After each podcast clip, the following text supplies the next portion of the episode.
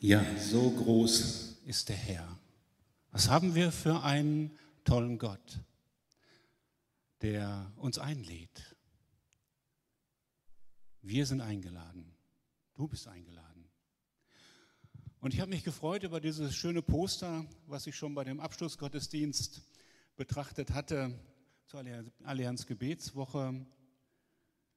Wer zu mir kommt, den werde ich nicht abweisen. Eigentlich müssten wir mindestens einmal im Monat über das nachdenken, was dieser Text aussagt. Dass er nicht einfach so untergeht im allgemeinen Problem und beschäftigt sein im Jahr 2022. Wir wissen gar nicht, was kommt. Wir leben zwischen Hoffen und vielleicht auch Resignieren. Zwei Jahre haben wir jetzt Corona in Deutschland, hat sich diese Woche zum zweiten Mal gejährt. Die Firma Webasto hatte bei einer Tagung Corona festgestellt und da fing es eigentlich an. Seitdem beschäftigt uns das zwei Jahre. Und wir wissen nicht, was das Jahr bringt. Und wir sehen viele, alle andere Dinge, die uns vielleicht auch Angst machen, die uns unsicher machen. Ob das die politische Situation ist, ob das die ähm, ob das die, die Inflationen sind, die jetzt auch natürlich nach dieser Zeit so entstehen, ob das der Klimawandel ist, ob es, ob es und vielleicht deine persönlichen Erfahrungen und Sachen sind, die dich dazu führen, unsicher zu sein. Und in dem allen sagt Jesus zu uns, du bist eingeladen, egal was kommt. Wohin sonst sollten wir gehen? Der Text für heute steht nicht nur in Johannes 6, Vers 37, sondern ich lese uns den Abschnitt von 33 bis 40.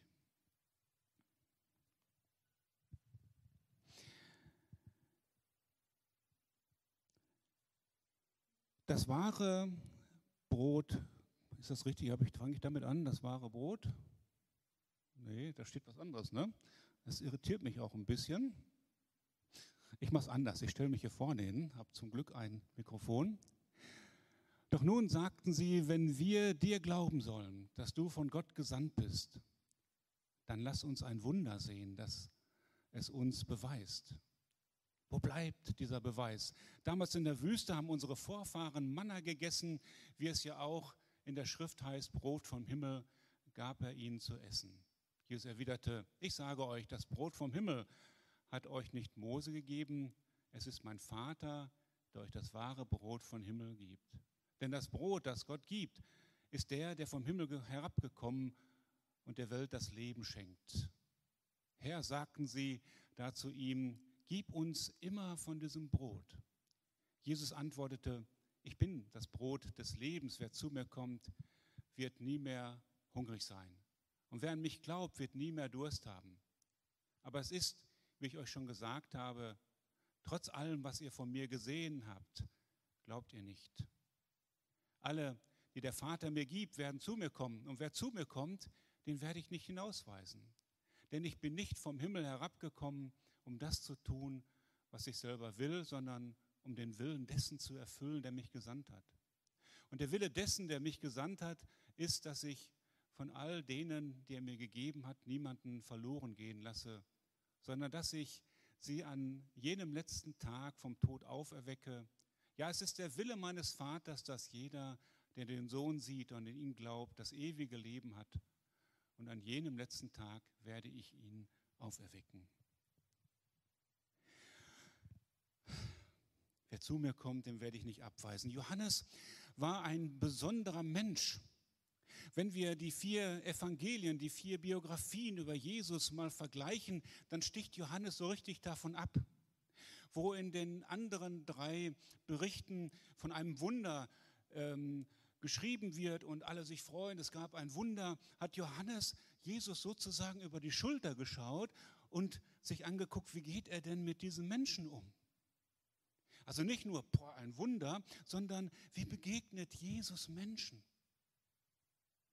Und das ist so diese Stärke von Johannes. Johannes sagt von sich, ich bin der Jünger, den Jesus lieb hat. Damit stellt er sich nicht hoch und sagt, ich bin der Jünger, den Jesus lieb hat. Ich weiß nicht, was mit euch ist, sondern was da rauskommt, ist diese ganze Erfahrung, die er mit Jesus macht, nicht seine Wunder, nicht alles andere ist das Wichtige, sondern dass er mich lieb hat. Und er hat sein, sein ganzes Wesen, seine ganze Abhängigkeit von Jesus immer an dieser Liebe festgemacht. Und wenn man seine drei Briefe liest, dann merkt man, da kreist er immer wieder um die Liebe, da wird einem fast schwindelig, aber die Liebe ist so in seinem Leben verankert, dass er schaut, wie geht Jesus mit Menschen um. Und es ist interessant, wie das Johannesevangelium im ersten Teil auch zusammengestellt ist, nämlich viele Berichte, lange Berichte über Begegnungen von Jesus mit Menschen. Und sein erstes Wunder, was er da beschreibt, ist, dass Jesus Wasser zu Wein macht. Also ich weiß nicht, wenn ich so ein Evangelium zusammenstellen sollte, ob ich damit anfangen würde. Ich meine, schön, es war ein besonders guter Wein auf dieser Hochzeit zu Kana, aber ist das wirklich das Wichtigste? Johannes sagt ja. Er hat erstmal dieser, diesem Brautpaar geholfen, das Gesicht nicht zu verlieren und dass sie weiter feiern konnten, was über mehrere Tage wohl ging.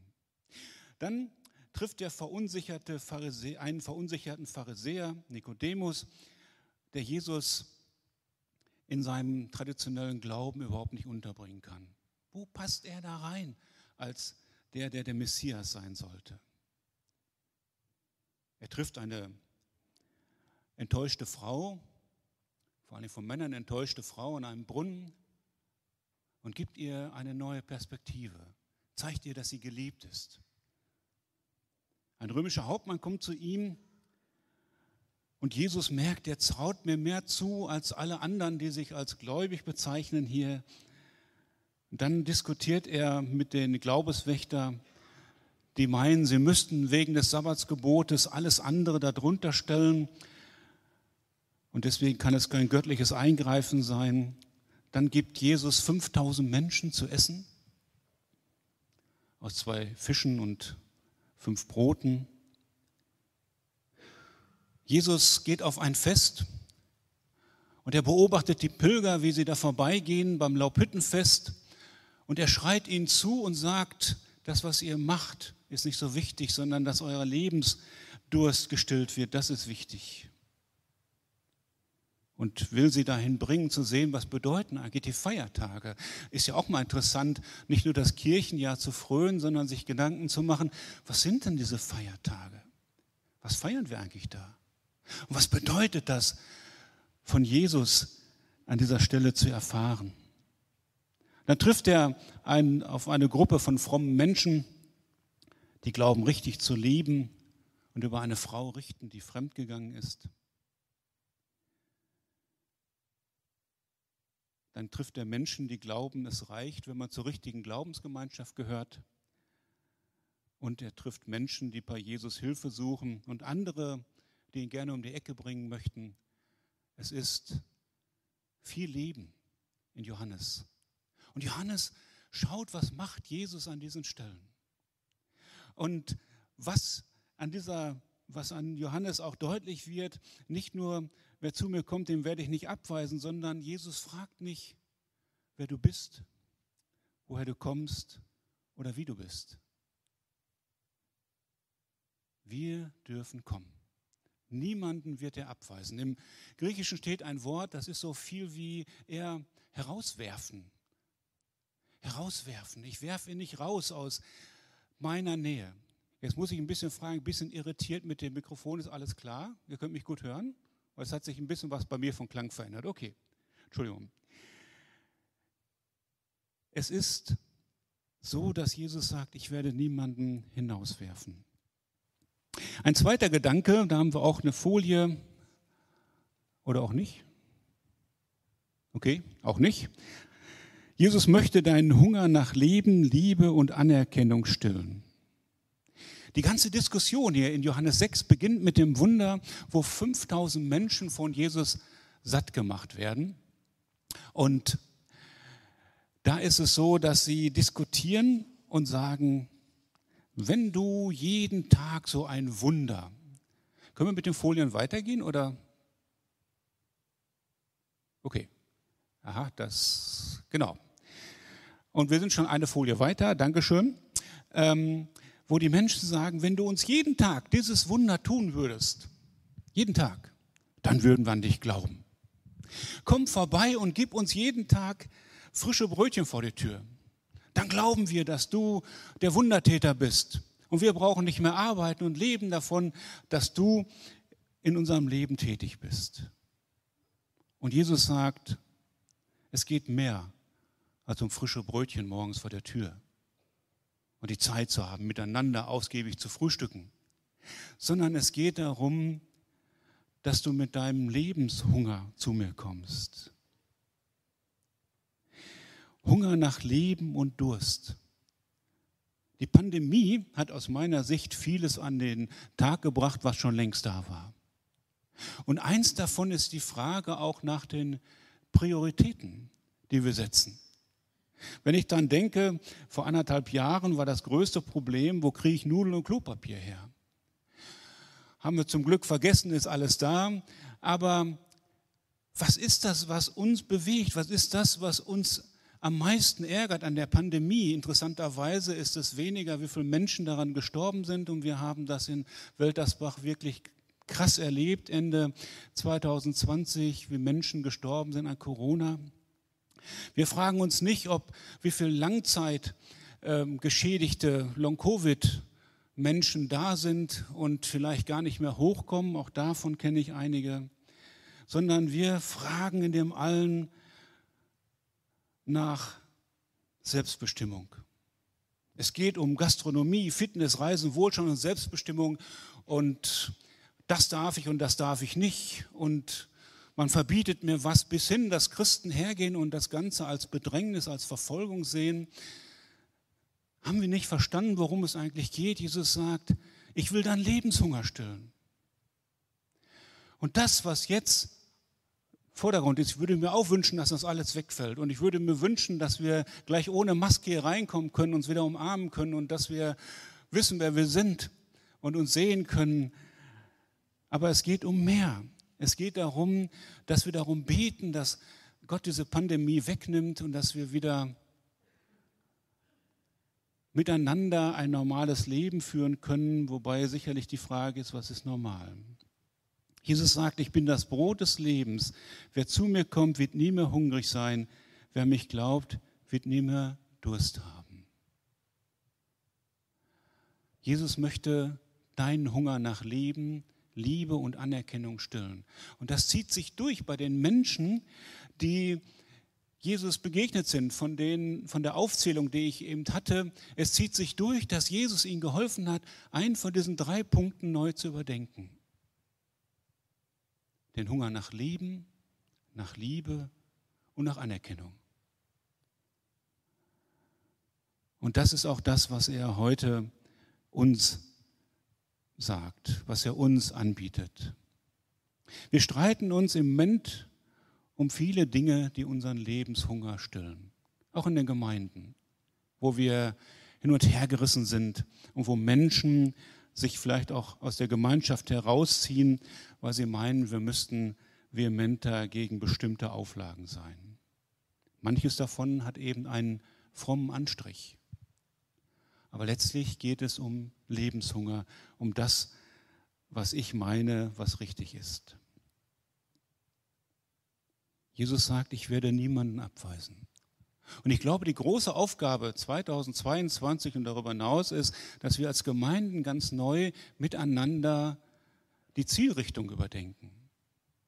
Dass wir miteinander neu uns konzentrieren auf Jesus, egal aus welcher Frömmigkeitsform wir kommen, dass wir miteinander sagen, das wollen wir gemeinsam in den Mittelpunkt stellen. Und ich freue mich über das, was auch gerade in den letzten zwei Jahren gelaufen ist an dem Miteinander der Kirchen hier in Wermelskirchen. Ich weiß noch, wie das war 2003 vor Christ, wie schwierig das war, äh, die Gemeinden unter einen Hut zu kriegen. Und heute läuft vieles so normal und das ist schön mit anzusehen.